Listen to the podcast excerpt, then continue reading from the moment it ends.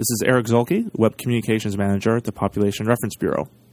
Kakenya Ntaiya was born in a rural village in Kenya as one of eight children. When she was five years old, her parents arranged her engagement to a boy in her village. She was to be circumcised before coming a teenager to signify the end of her education and the start of a married life. It seemed that a future of working on her rural family farm was set, but she made a deal with her father. She would agree to be circumcised only if he would allow her to finish high school. He agreed. She then negotiated with the village elders to do what no girl had done before leave her village in South Kenya to go to college in the United States. Kakenya is now finishing a PhD program in education, and she was the first youth advisor to the United Nations Population Fund, and she has traveled around the world to speak on the importance of educating girls, particularly as a means to fight the practices of female genital mutilation and child marriage. She has also started the only primary school for girls in her home region.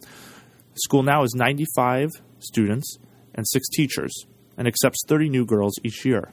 Thank you, Kakenya, for taking the time to talk today. You're welcome. Can you please tell us a bit about the school you founded, how it came to be, and how your own personal experience uh, influenced the founding of the school?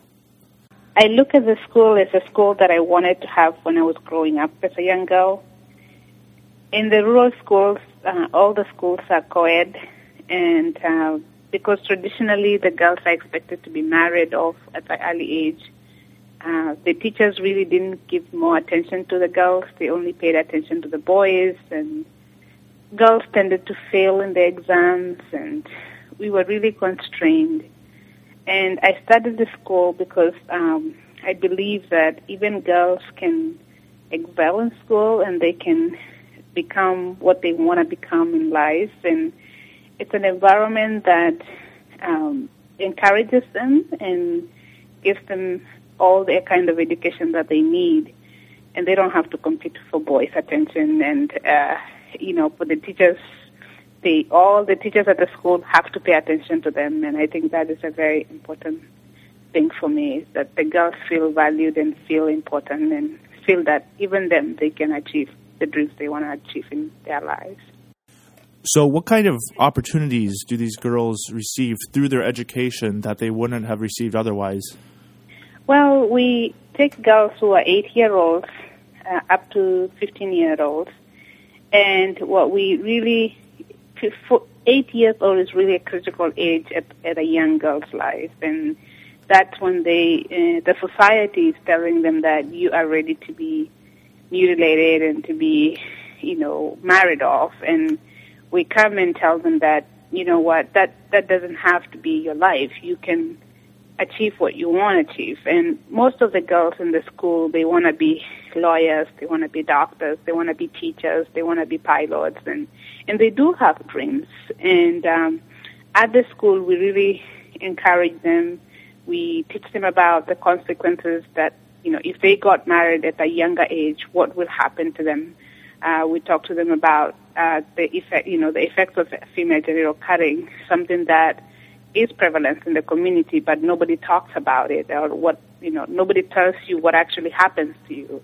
So we do teach the girls what actually happens to them. And we have seen the girls themselves saying no. Um, one of the requirements for the parents actually, last year one of our girls said no, she didn't want to be cut and she had to involve the chief. She, we, you know, we had to intervene on her behalf. But through that, uh, through that incident, all the parents signed uh, an agreement that they would not cut their girls, and that was like a statement that all the girls that coming into our schools they would not be cut, and I think that's a big major uh, accomplishment for us, and, and we didn't plan for it to happen, but the girls themselves made it happen, and we do encourage them that um, even then they can be leaders, they can be what they want to become in life, and, and, and, and give them that opportunity to do it, do it at the school. So it sounds like because, through the education, they're able to learn about their own uh, agency and ability to affect their own life. Exactly, exactly. Recent data, uh, according to PRB's data sheet on FGMC, show that in Kenya in general that there's lower prevalence among younger girls, well, 15 to 19 year olds compared to 35 to 39 year olds.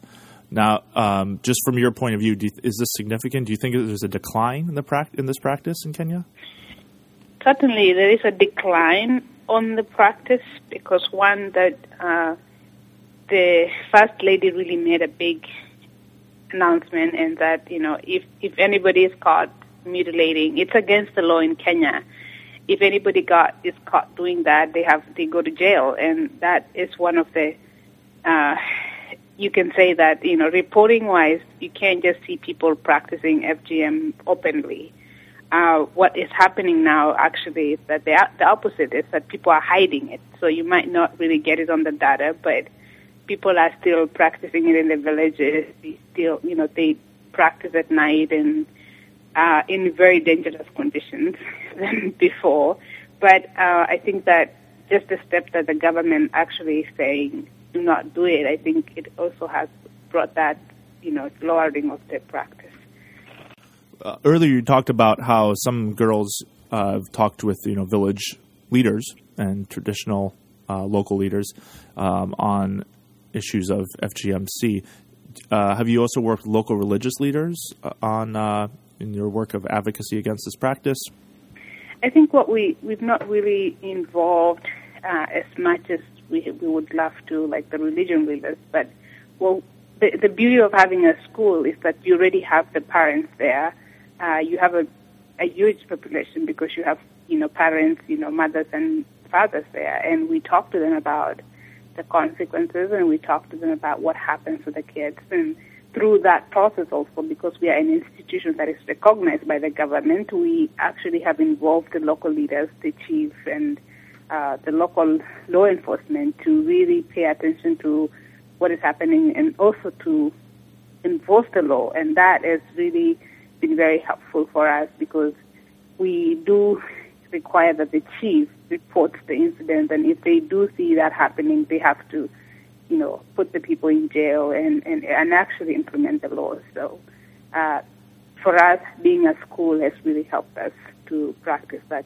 uh, to help in terms of uh, stopping the, the practice in our community. I see. And just finally, uh, what's your hope for the future? And how do you, you know, uh, uh, how do you know if your school has been successful in uh, you know accomplishing the goals that you set out?